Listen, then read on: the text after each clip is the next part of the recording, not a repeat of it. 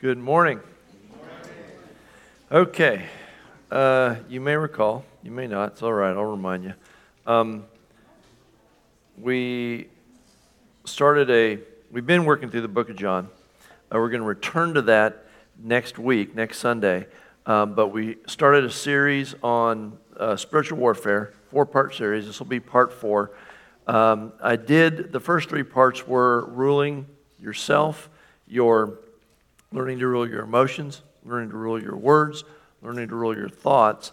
And now uh, we're going to do this last section, which is kind of a standalone, but it's super important. I find, and, it, and I think it's interesting that we're doing it on 4th of July weekend, that this is the area where uh, most Christians sort of give back their freedom and don't realize they're doing it. And uh, the very verse Gary was talking about, Galatians 5 1. And uh, a lot, we all know the concept of forgiveness, but uh, I find again that a lot of Christians don't realize how big a deal this is, and specifically uh, the consequences involved in not taking this really, really, really seriously. So we're going to do that this morning. We're going to uh, look at some of this, and uh, maybe you're doing great, and that'll be awesome. You can just keep doing great.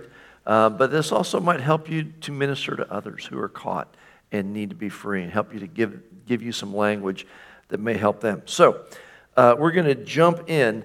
And what I want to talk about is uh, getting wounded because we've been talking about spiritual warfare.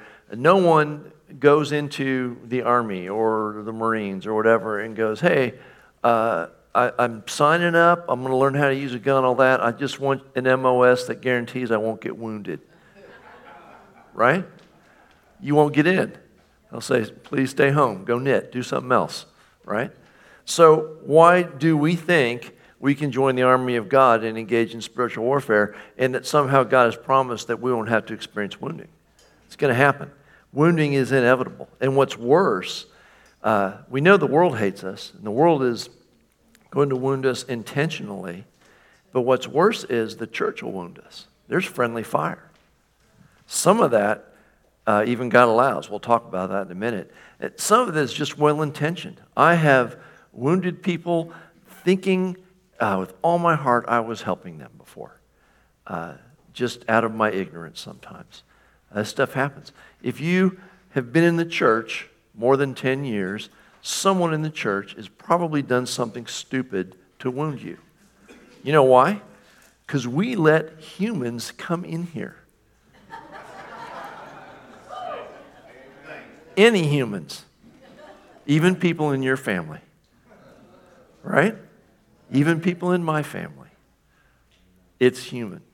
And so wounding is inevitable. We got to get that. And we got to understand uh, that it's going to happen and we got to deal with it. We got to know how to deal with it. And so, uh, in fact, um, the enemy is going to do everything he can to encourage wounding to occur. Why? Because this is a whole other teaching I'm not going to get into today, but there's tremendous strength in unity. We know this in the Word of God. There's strength in unity, right? And so, how do you conquer a unified army? You divide and conquer. The devil, like a roaring lion, seeks whom he may devour. Who can I cut from the herd and get on their own so I can gobble them up? And so, he's going to use offense to divide and conquer. And uh, I'm going to get into these as we go. And I really want to, uh, some verses that we should be familiar with, but I want to dig into them a little deeper and make sure we get this, because this is just, I'm not sure there's anything more important, anything that's done more damage in the church than unforgiveness to believers being able to walk in the liberty that Christ has given them. So, first, and again, you can follow along in your notes if you want, or we'll put verses up. You can just follow along with me. You can, you can draw pictures, whatever works for you.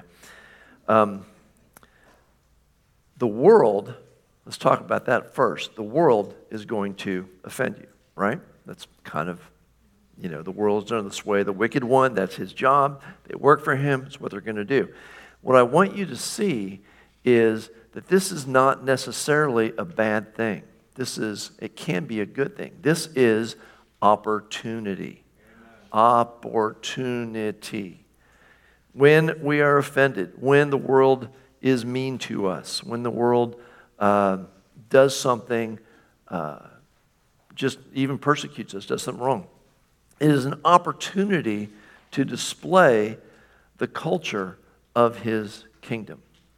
When we are offended by the world, it is God is going, here's an opportunity I've given you personally to display the culture of heaven, the culture of the kingdom. And how much more in today's culture? I don't know if you've noticed, but today's culture is obsessed with offense. Everybody's offended and everybody's talking about it. And if you aren't offended at their offense, then they're offended that you're not offended. right?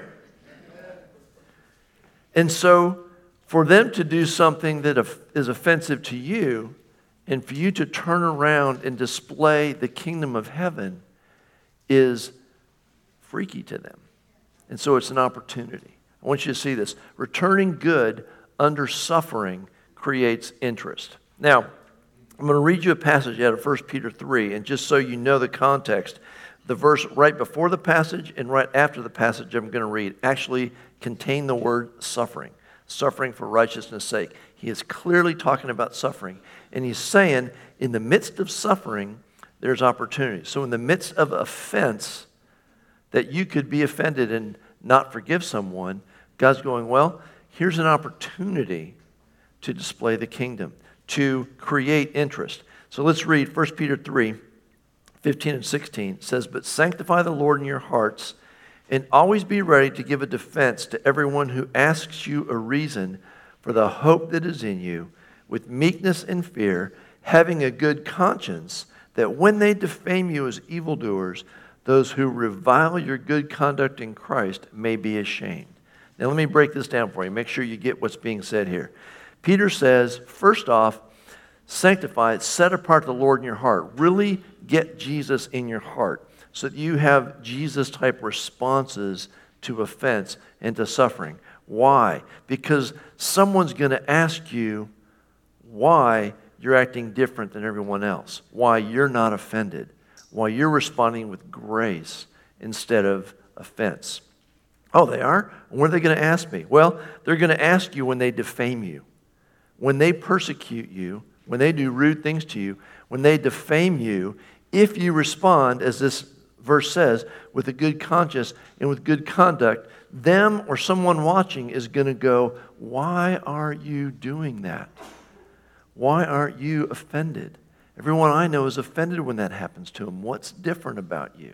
Do you understand? And so we have to develop this mindset because the world is going to be offensive that when they offend, oh, this is an opportunity. I get to display mercy. I get to display the heart of Christ. This is going to mess with their heads. Right? That's what God's talked about when He says, return evil for good. Heap burning coals on their heads. Mess with their heads. I don't understand this. Why are you doing this? How many of you have had that happen? You were nice, and no one, and no one, I was hoping there'd be more. Uh, people went, why, why, are you, why are you being nice? Why are you not mad at that person? I'm mad at that person for you. Why aren't you mad at that person? Well, there you go. You get the answer. Well, because I have Jesus and He's loving and, and I'm just abounding in grace. You want to hear more? There you go, right? And so it's an opportunity. We need to see it as that. But um, I'm actually a little bit more concerned this morning about what happens in the church, that you understand. So when the world offends us, God's going, this is an evangelistic opportunity. I'm creating evangelistic opportunities. Don't be upset that the world is being mean to you. Display the kingdom. See what happens. Maybe they'll be, uh, maybe somebody will get saved because they'll see how different you are. And secretly, they want to be different too. Because how many of you have discovered that being offended all the time is really exhausting and not that much fun? Right? So, you know, there you go. Now, the church, when it's friendly fire, when the church does something to offend you, and by the church, I mean basically any believer. So it can be anyone. Uh, not our church. We're trying real hard officially as a congregation not to be uh, offensive or any more offensive than we have to be. Uh, but uh, sometimes people misunderstand. Sometimes people uh, aren't fully mature, uh, which is all of us, right? and uh, they offend. And so what happens? Well, when this happens, you have a choice. Immediately, you have a choice. And one of these two things is going to happen. You're either going to grow in grace, you're going to move deeper into Christ and let Him deal with your heart, or you're going to grow in isolation. You're going to withdraw because of this offense and begin to move towards isolating yourself from a part of the body of Christ, even if it's just one person. And it may grow beyond that. And I want you to see how that works. And I want you to see this. Now, it's easy for us to uh, go, well, that person's, they love Jesus, but they're just a jerk. It's okay. Uh, you know, they're going to be a jerk. Consider that God might have set up this whole scenario. Would God do that? Would God use relational conflict just for your personal growth?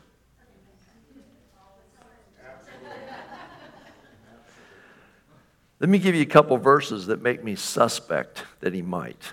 Proverbs 27, 5 and 6 says, Open rebuke is better than love carefully concealed. Faithful are the wounds of a friend, but the kisses of an enemy are deceitful. You believe that verse? Would you rather have a, a kissy, kissy, kissy friend that talks about you behind your back? Or a true friend who will wound you to your face? God will do that. He'll put people in your life that might wound you. Faithful are the wounds of a friend. Uses the word wound. A few verses later, verse 17, he says, As iron sharpens iron, so a man sharpens another man. You ever watched iron being sharpened?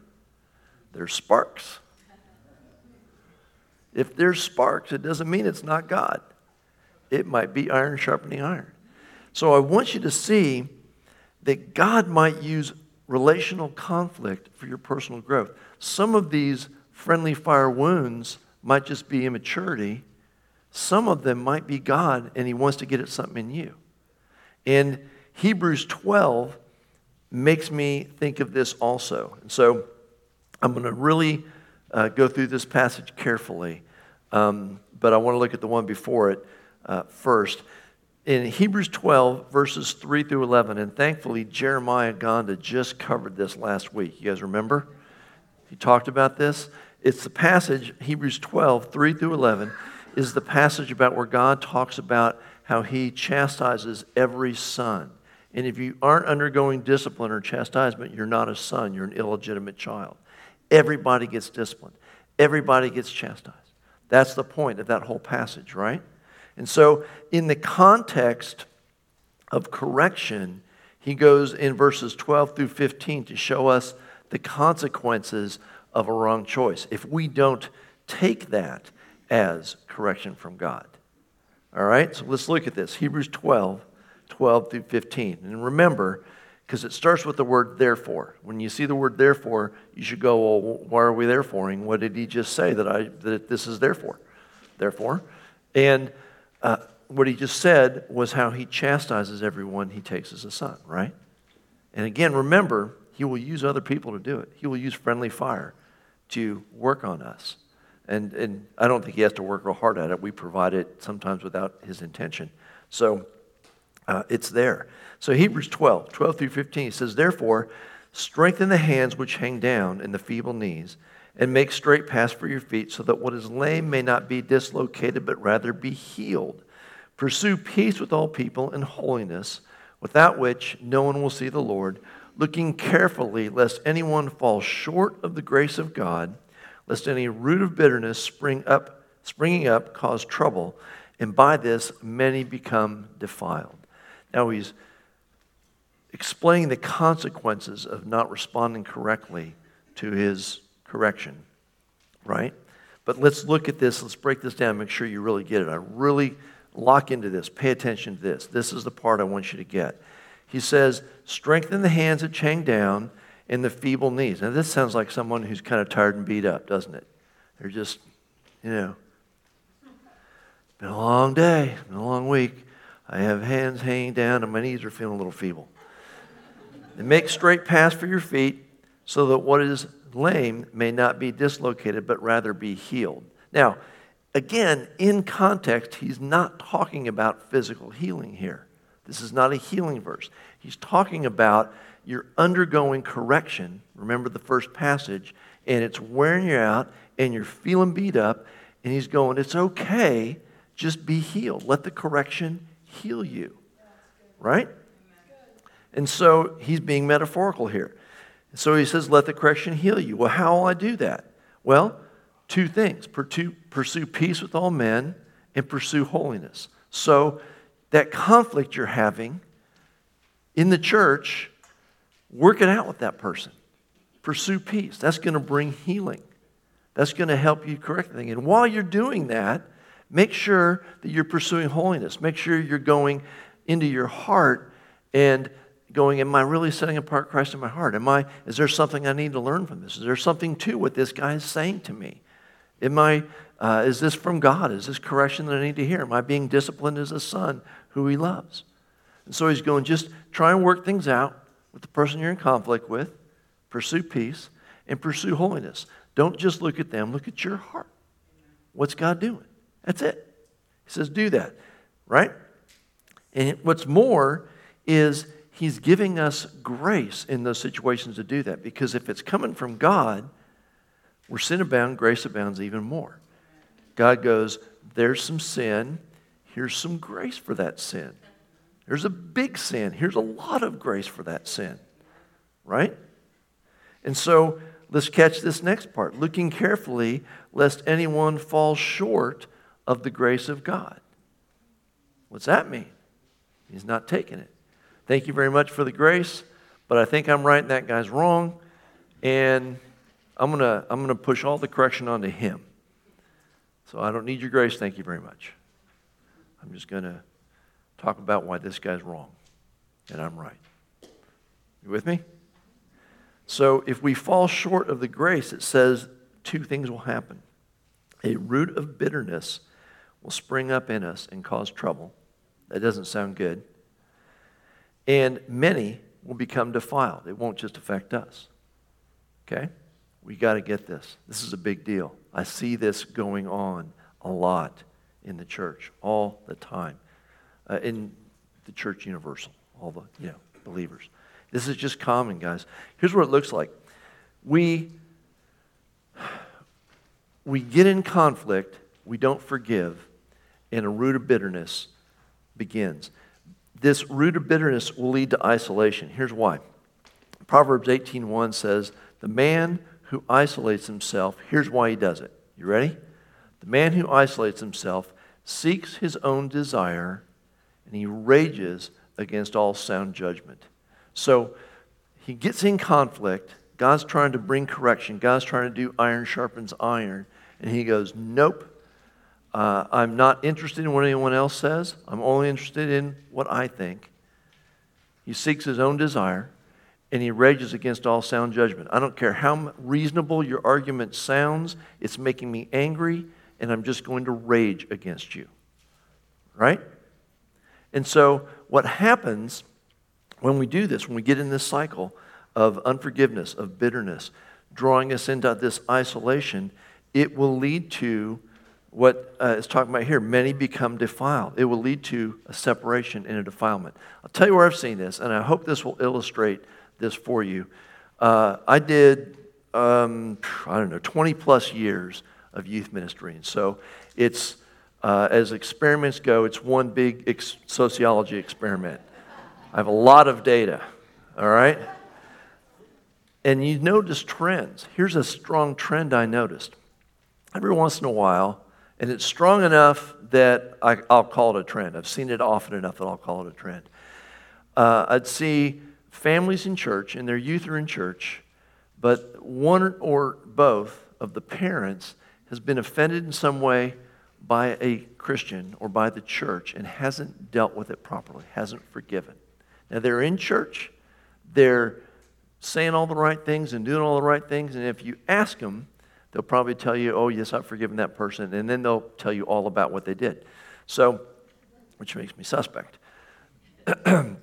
So I noticed that when I would perceive this distrust, this isolating in this parent, guess what I would see in the youth? Their teens would come to church. They would come to youth church. They'd sit in the back. They'd kind of look distrustful the whole time. And what would happen was they'd come until something happened that offended them. And it was as if a switch was flipped and they went, Yep, I knew it. I'm out of here. And most of those youth don't walk with God now. Where did they get this distrust of the church? Root of bitterness, defiled. Do we realize what we're passing down to our kids when we don't deal with our offense, when we don't forgive? I've seen it again and again and again. Unforgiveness in parents manifest in children in different ways. It's just distrust. Or it's like they're just, and again, it's especially the church, like they're just waiting for the church to do something so they can be offended. And guess what? The church will. Somebody will. There's enough people in here that'll listen to that demonic voice and go a little too far. It's human nature. Going to happen. You got to see how big a deal this is. That we don't enter into a root of bitterness and get defiled. That we recognize that the, the way we're healed is to pursue peace with all men and to pursue holiness. Now, there's some very clear things that uh, I'm not sure we always get, so I'm just going to say them. There's only one remedy for being wounded, and it's forgiveness. There aren't any others. You can keep trying. You can go to counseling. You can read books. You can do all that stuff. There's only one biblical remedy for being wounded, and it's forgiveness, period. It's the only one. I'm going to show you in just a minute in the Word. But the alternative to forgiving is keeping it. That's it. You either forgive the offense or you keep the offense. And if you keep the offense, I guarantee you it will grow roots and it will grow vines. It will grow in you and out of you. Guaranteed by the Word of God. Root of bitterness, defile many. So, the only remedy for wounding is forgiveness. We just have to make up our minds that this is just true. It's just the deal. And uh, Jesus says this in Matthew 6, Sermon on the Mount. If you forgive men their trespasses, your heavenly Father will also forgive you your trespasses. But if you do not forgive men their trespasses, neither will your Father forgive your trespasses. Any questions? Need me to look at the Greek? Anybody not understand that? Could that be any clearer? There's only one remedy for offense. The problem is, we just don't like it. And so we have to get over that. Forgiveness is not optional and it's not conditional. It's not optional, meaning God just said, forgive. If you want forgiveness, forgive. Period. No more discussion. And it's not conditional. Well, he's not even sorry. If he asked me for forgiveness, I'd forgive him. God doesn't care. He says, forgive him anyway. I had a guy go off on me one time for like 10 minutes. And 10 minutes in, uh, you know my personality. I'm just trying to be Jesus 10 minutes in, I've had enough, and I say something snarky. And God, right then, I just, he just puts his finger on me, and I know I have to ask that guy to forgive me for my snarky comment. Right? He did 10 minutes, I did 10 seconds. I got to ask for forgiveness. So I asked him to forgive me. You know what happened? No, not what you're thinking. You're thinking he asked for forgiveness too. He went off of me for another five minutes. and it appeared to me, from my perspective, I don't know what his perspective was, from my perspective, God didn't care about him and what he was saying. All he cared about was that I forgave him and that I owned my snarky comment. As far as God and I were concerned, that was the only interaction he was interested in. That guy did come back and apologize, about two years later. Now, I could have kept that offense for that whole two years. waiting for that apology. Could have. It would have grown roots and vines. But I forgave him. I just went, I don't care. You, that guy can do what he wants with God. I'm coming out of this thing clean. Got it? Forgiveness is not optional, it is not conditional. It is, in fact, in your self interest. I am terrified to not forgive. I really need the forgiveness of God all the time. It terrifies me. That's the biggest area of the fear of the Lord for me. I am afraid to not forgive. You do something to me, and and, I, and you go, Are you to forgive me? I go, Yes. Not even because I care about you. I don't even care about you. this is all me, man. I'm not carrying that around, right? I am not carrying that around because it harms us while the offender is unaffected. Think about that. Think about how smart this is. Someone comes along and goes, I don't like you. I'm going to say, here's mean things about you. Here's why I think you're a jerk. I'm never going to talk to you again. I'm out of here, and I'm not even going to give you another thought. And I go, well, yeah, I'm going to keep thinking about you for years and years and years. And, and I'm gonna, it's going to keep bugging me. And this, this still hurts. I know you can't hear me because you walked out the door, but this still hurts. I'm going to tell people how much it hurts, even though you've forgotten my name. That's how smart I am. Get the point?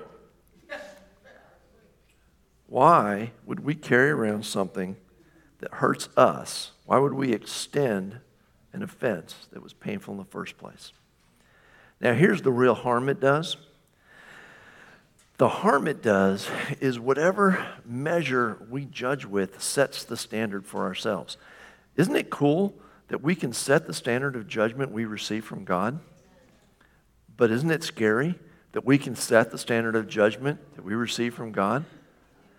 Matthew 7 2 says, Don't judge because whatever measure you use, it'll be measured back to you. Whatever judgment you use, it'll be measured back to you. James 2:13 Judgment is without mercy to the one who shows no mercy. I want mercy. I want mercy all the time. I probably will, I don't even know why. There's a good chance I'll need mercy this week. So I'm just going to give it. You understand what's going on here? It sets our own standard of justice. And so, with that, what I really want to do today is I want to go through Matthew 18. It's a famous passage. Uh, and you all know Matthew 18. It's, the, it, it's often referred to as the biblical discipline passage. It's the equivalent of wait till your father gets home, right? So if someone says, Matthew 18, you're like, oh, he's in trouble. Wait till dad gets home. He's getting a spanking, right?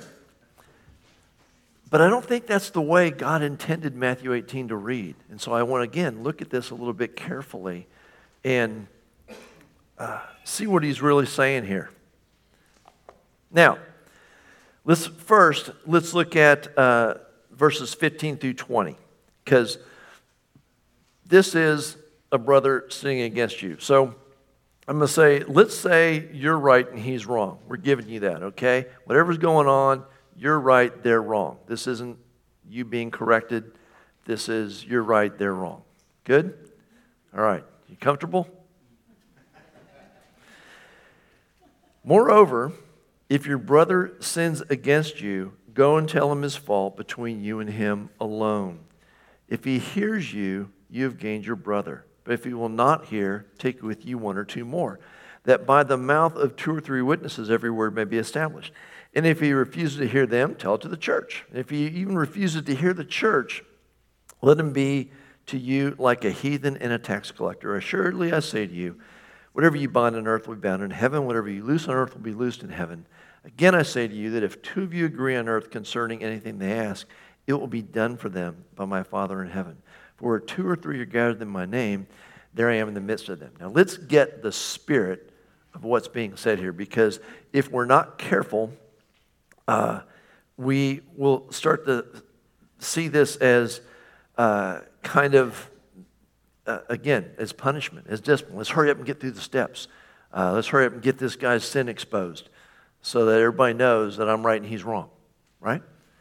Now, first of all, it says, if your brother sins against you, so let me just point out this is not a license to go sin hunting in the church or outside the church into other churches, onto the internet, uh, right? It says if your brother sins against you, not just, so this isn't a license to hunt sin. No one has a license to hunt sin but the Holy Spirit. And he's, he's really good at it. We're not as good. Okay? He's saying if your brother sins against you. And what he's saying here is uh, he's describing uh, not punishment, not a let's hurry up and discipline this guy so he quits sinning. He's describing a loving, honorable process. Why just between you first? So you don't expose it, right? He who covers a transgression seeks love, but he who repeats a matter separates friends. Proverbs 17. You're covering your brother. Hey, let's just me and you work it out, right?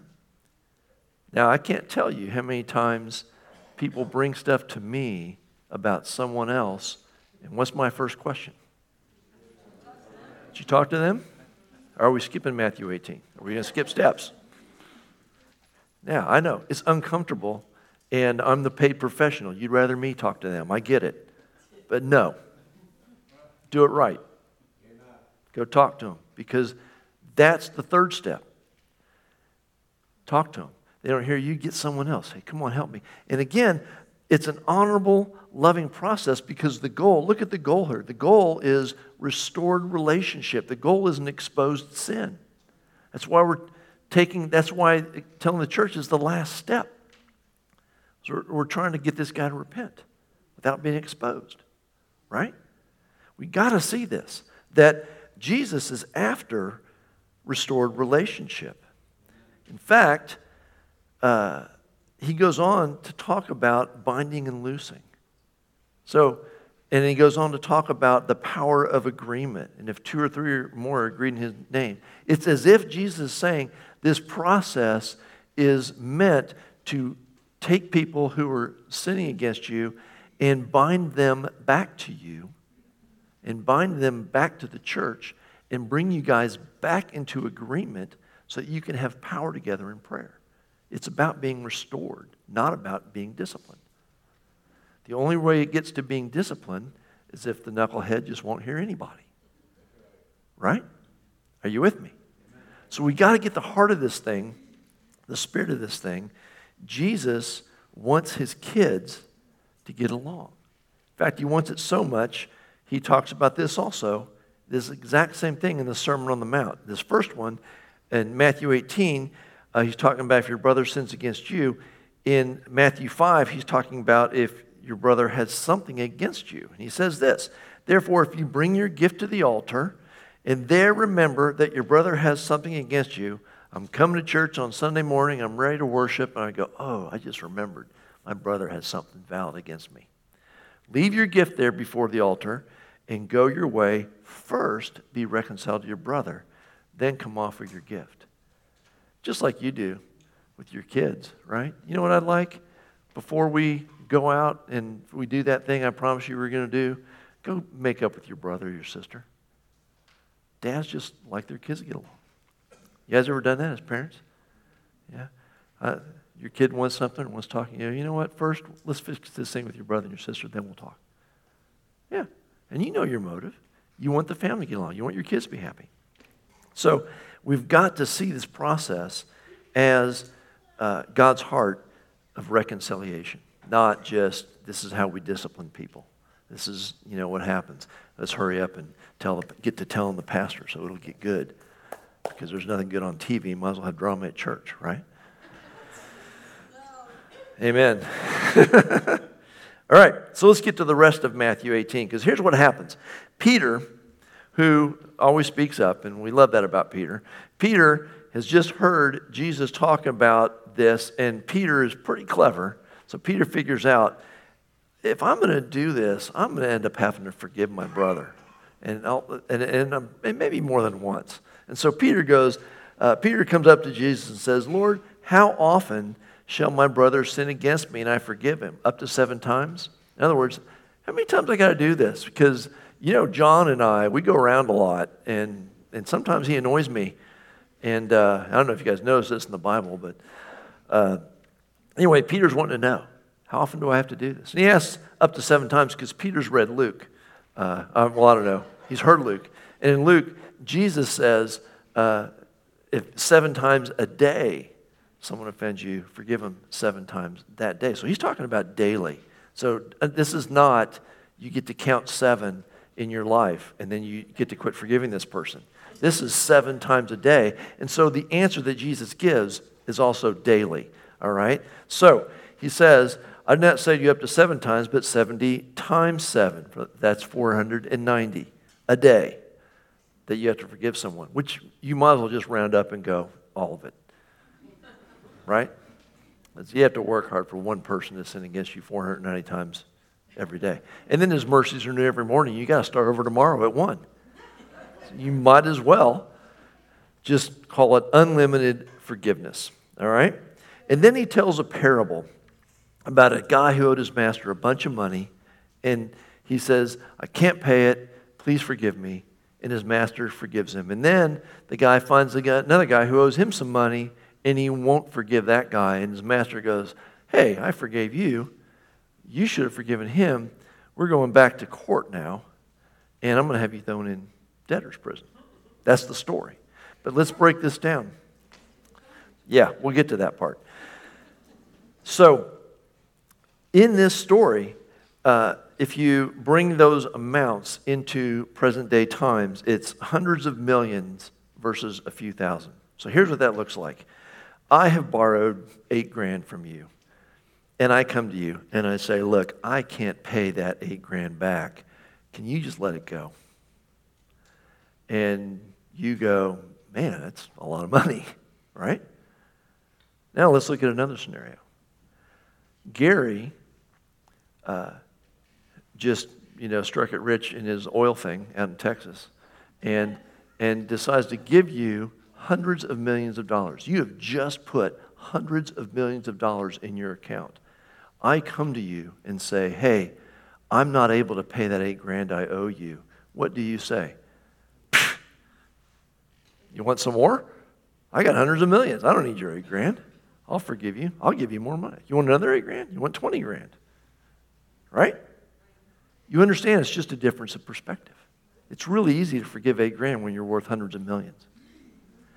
Now, he's using money, and so I use money to make this point, but the point that he's making is that we can afford to be extravagant when we realize how wealthy we are.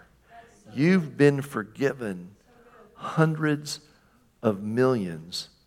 You can afford to be a little extravagant in your forgiveness.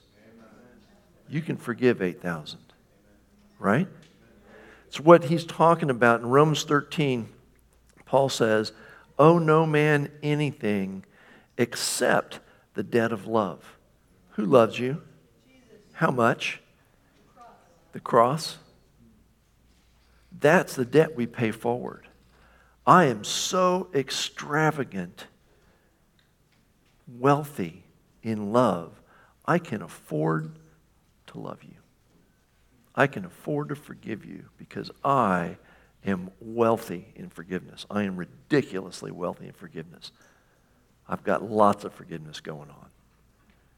Right? Are you with me? He who's forgiven much loves much. Right? You guys been forgiven a lot? Anybody else here wealthy in forgiveness? Have millions of forgiveness from God? So maybe you can afford to forgive others? That's the point that this parable is making. And so when we refuse to forgive, when we enter into unforgiveness, it's just misplaced identity. We have forgotten that we're an eternal child of God, that everything we've ever done wrong has been forgiven. We've forgotten that. We are being defined by what someone did to us instead of what he did for us. Now, what are you going to be defined by? I know people who are believers who still have a lot of their identity in what someone did to them. I want all of my identity in what he did for me. Amen. And if I can do that, I am so wealthy in grace, I can afford to forgive anything. And I'm terrified not to. Are you with me? So this is a big deal. Now, the biggest part of it is coming up. So I want to look at verse 34 and 35 because this is where the rubber really hits the road. He tells this parable, and then he says, and here's the point of the parable God is the same, and here's what he'll do if you don't forgive. He says, And his master was angry and delivered him to the torturers or to the tormentors until he should pay all that was due him. Well, that sounds bad, but that's a parable, right? Well, nope. So my heavenly Father will also do to each of you if from his heart he does not forgive his brother his trespasses. You hear what God's saying? If you don't forgive, I will turn you over to the tormentors. Now, God doesn't want to do that. He doesn't take pleasure in doing that. But you need to understand this. Hear me, church. I've seen this again and again and again.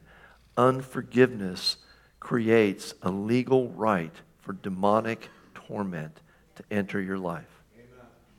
Unforgiveness creates a legal right. They know this verse. Demons have read Matthew 18. They'll go to heaven and appeal to God. This person isn't forgiven. I need to, I want to access Matthew 18:35 here. I want to go torment him. And God has to allow it because that's his word. And we can circumvent that just by forgiving. But if we don't, the consequence is demonic oppression. I see this a lot, not uncommon, a lot in healing, physical manifestations in the body because of unforgiveness. The most dramatic one I remember was when uh, I was dramatic in the, it wasn't a, a huge healing, uh, but it was dramatic in the sense of how quickly it changed. I was praying for a lady right back here. She was having pain in her wrist. And, uh, and I'm praying for her, and God's going, it's demonic. It's, un, it's demonic. It's unforgiveness. And I don't want to go there because I hate telling people that they have devils. Uh, it's just not fun. It's not fun at church, but happens. So, but I've learned something in my experience, a lot of times when, uh, when something, an injury is demonic, uh, when you start praying for it, it'll actually get worse because, you know, you're annoying the devil. Uh, and so I, I asked her, I go, is it getting better or worse? I didn't ask her if it's getting better. I said, is it getting better or worse? She goes, oh, it's hurting a lot worse. I went, ah, crap. so said, this is demonic. I said, who haven't you forgiven? And she immediately told me.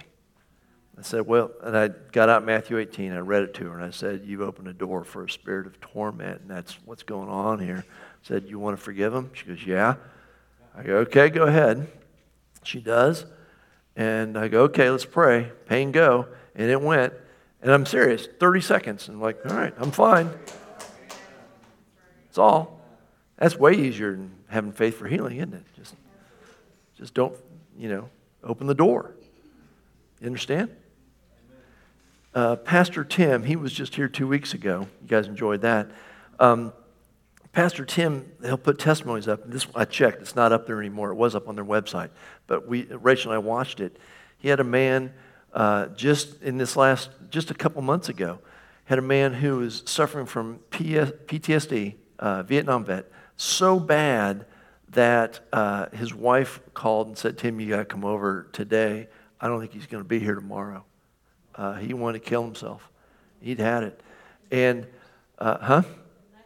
He was having nightmares. He's, he had, yeah, he'd have, he he, his nightmares were so bad, he'd hurt himself, and then he'd wake up and have nightmares and hurt himself again. All this, it was terrible, really bad PTSD.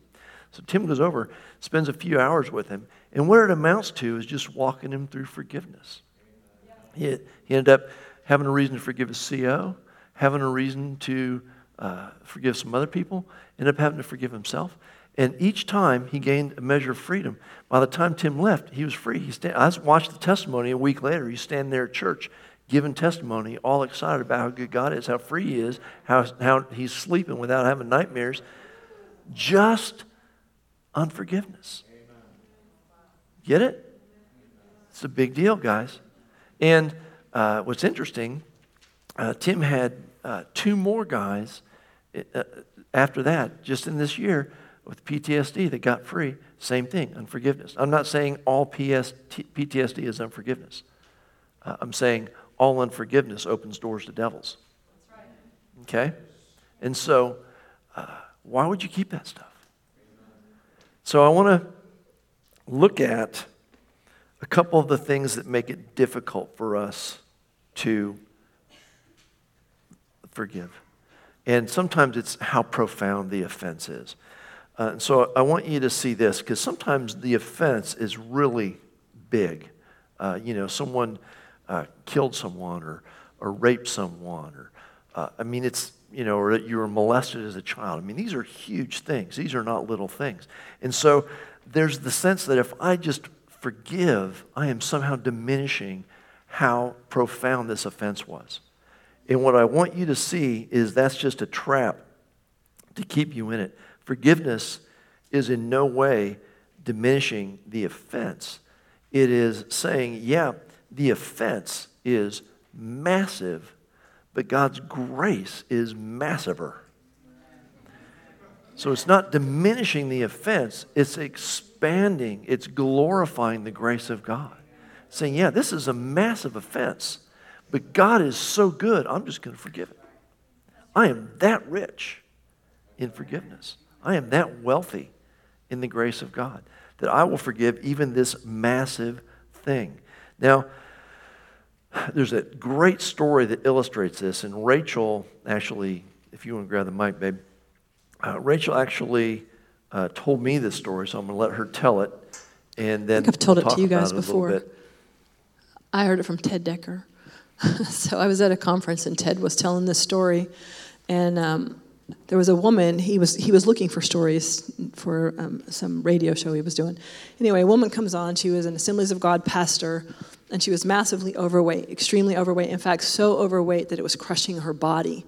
And so, nothing that they could find, doctors, nothing was helping her lose weight. Just nothing worked. She, she did everything. So, uh, she had been raped as a child by three boys. And so um, she knew she had forgiven them. She was a Christian. She was on staff at Assemblies of God. Pastor Ted said, I don't want to talk about Assemblies of God having women pastors because he didn't know they had women pastors. But she, so she's walking in this, but she was beginning to go to the Lord about why she couldn't deal with her weight. And so one day, and I love this, this is a two part. She was in corporate worship, and the Lord spoke to her and said, um, It's about what happened with those boys. And she was like, But no, I've forgiven them. Two weeks later, she's in private time with the Lord, in private worship. I love the demonstration of corporate and private times with the Lord. She has a vision of the event and she sees it happening and she sees the Lord and he's watching and he's weeping. And he looks at her and he's weeping and he looks at them and he's weeping. And she said, No, Lord, they have to pay. And he said, I already did. We're not comparing our sins among ourselves, we're comparing them to the cross. So, and I think uh, he, he told her that first time that she was wearing her offense, right? Oh, that's right. So why she could not, the rest of the story. Why she could not lose weight was she was wearing her offense. And then she ended up. She let go of the offense. She lost 300 some odd pounds. Yeah. So, again, uh, an offense manifesting in the physical body. Isn't that interesting? Now, that's, that's a big deal. All right? Here's the truth here um, there is a tendency for us, if something profound has happened, is to say, yeah, but you don't know. You don't know. You don't know what it's like to have someone do this to you. And that's true. I don't. I don't know. I, I have no, I grew up with good parents, and no one, you know, did anything really profoundly bad to me as a child. I don't know what it's like to go through some things you guys have gone through or what she went through. But it doesn't make an excuse for not forgiving. And the devil will try and tell you that, that yours is, you, you need to take longer to forgive because they don't know. Yours is more profound, right? It doesn't make an excuse. Here's the truth everyone will, A, pay for it. Those boys will pay for it if they don't know Jesus. In a most horrendous way at the judgment seat of Christ, just like we would if we didn't know Jesus. Or they'll get off scot free, just like us, because Jesus paid for it at the cross.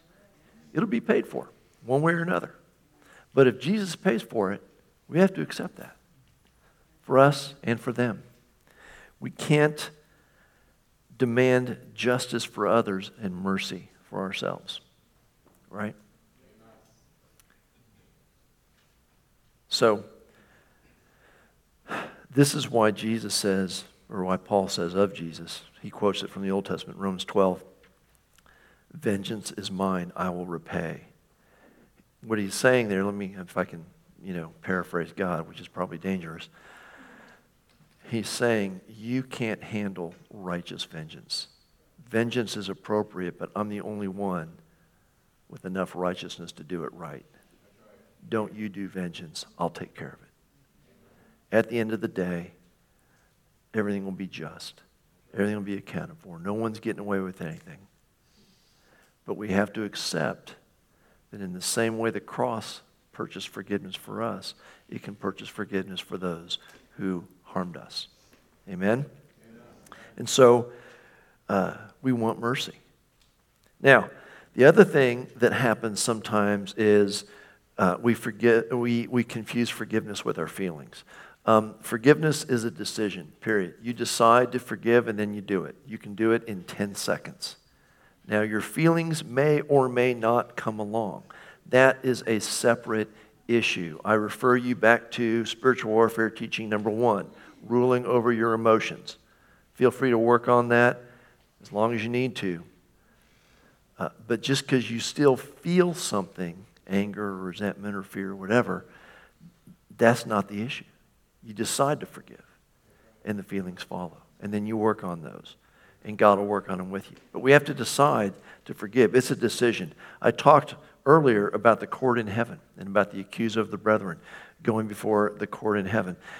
Uh, what we do is literally we go into the court of heaven and say, God, I forgive that offense.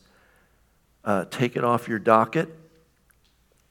That person can't be charged in the court of heaven with this anymore. Now, what happens on earth uh, once a case is closed. Can you retry it? No. no. Same in heaven. I've forgiven it. We're not going to retry that. I am suspect of people who assure me they've forgiven something but keep talking about it. So you, you can't keep bringing it back to the court. You can't keep bringing it back to the court. Once you forgive it, it's done. Now, you can talk about uh, working through your emotions and your feelings and all that. But the offense, you just make a decision and it's forgiven. And so uh, we got to do that. One, it's not diminishing the offense. You're saying, yes, it's a big, huge offense, but I'm deciding to forgive it. And two, uh, you need to notice it doesn't suspend wisdom because sometimes we feel like if we forgive, then we just go into being a punching bag or a doormat. And that's not the case. When we forgive, it doesn't mean we don't still exercise wisdom. We don't become a punching bag. For example, it doesn't mean we trust someone. Let's say, you know, you were in one of those families where, uh, you know, you let somebody babysit your kids and they did something bad to them. Do you have to forgive them? What's the answer? Yes. yes. When they go, thank you for forgiving me, so can I babysit the kids again? What's the answer? No. no. Just because you forgive them doesn't mean you have to be foolish. You go, no, you've lost that. I'm going to forgive you. I'm going to try and love you. You're not touching the kids, ever. That's just wisdom. So now I say this because we can start feeling like forgiveness means I got to just go be a punching bag, I guess, especially in relationships. Forgiving someone does not mean you have to enter back into that same relationship. All right? So, I forgive you. Yes. Oh, can we go back to the relationship? No. Or, uh, not yet. Here are some things I need to see before we can be back in relationship. Or we can be back in relationship, but here are some boundaries that we need to have that we didn't have before in this relationship. All that's wisdom. You're not just saying, I'm going to go back to, you know, uh, yes, God, I'm going back in a relationship. Bam. All right, God, I'm going back in a relationship. And here I go again, God. He doesn't ask that of us. All right? Now, and also, don't hear this. Don't hear what I'm not saying. I'm not saying this is an excuse to bail on relationships that God doesn't want you to bail on. Someone offends you, and you go, That's it, we're done. I forgive you, but Pastor Tony said, I don't have to ever talk to you again. no, he did not. He said, Ask God. God may say, Yep, don't ever talk to that person again. God may say, uh, Establish boundaries. God may say, I want to restore this relationship, and you might even take a couple more hits, but I'm going to ask you to do it, and I'm going to give you grace for it. I'm asking you to be patient with this person. You don't know. God knows. You understand? So, God, at the end of the day, is after relationship. He's after us walking in freedom. This forgiveness thing is a no brainer. I don't care how big the thing is. I mean, I don't want anybody to go through anything bad. And I, and I get it that I don't understand and that it's hard and, you know, nightmares and stuff like that. I get all that. But, uh, man, don't keep it. Don't let, don't extenuate it by letting it grow roots and defile others and all that. When Jesus has made a way for everything you've ever done to be forgiven and is willing to give you grace to forgive anything anybody's done to you. That's really freedom. Amen. Now, how many of you know someone who's gotten caught in this trap? Yeah. This is common, guys. So we need to know this for ourselves, and we need to understand the whys of this so that we can help other people walk out of it. Amen? All right. So let's have the band come back up, and uh, we're going to go back into worship. And I was feeling this morning in prayer, so we're going to we'll worship for a song or two, and then we're going to have the ministry team come up. Uh, I was feeling uh, in prayer this morning uh, that I think God wants to heal people. And now I'm not saying it could be that uh, you have an unforgiveness issue and you take 30 seconds in your chair and deal with that and you come up here and get healed. Uh, but even if you've forgiven everybody, God still might heal you. It's like that's all He's doing this morning. I just kind of felt like I might want to heal some people this morning. And so at some point in worship, uh, Keith or Gary uh, will invite the ministry team up and you come and get prayer for healing if you want healing. And if you need to forgive someone first, just do it. Do it. Don't wait till he calls them up. Do it in the first song. Uh, that's fine. You're free. Amen? Something before we. Yeah. All right.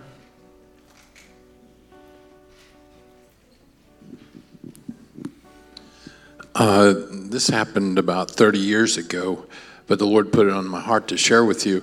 Uh, a lady came to me and asked me to pray for her, and she had been having severe migraines for three years. Been to the doctors, medication, therapies, counseling, and uh, no let up on it. And she had a bunch of small kids.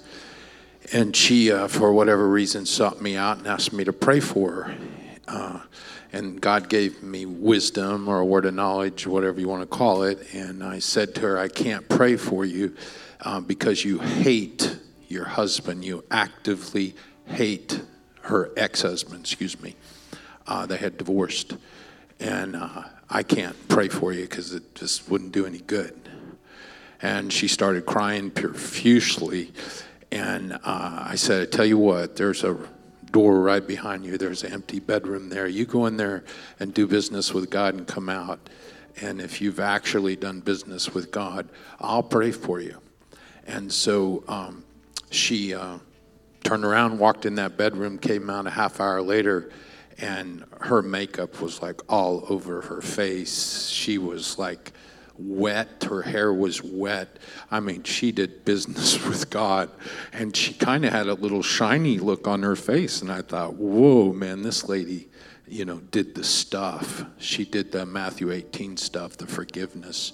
And um, I prayed for her. And about a year later, my friend uh, told me that I, I didn't know her personally. Um, he told me that she had never had a migraine since that day.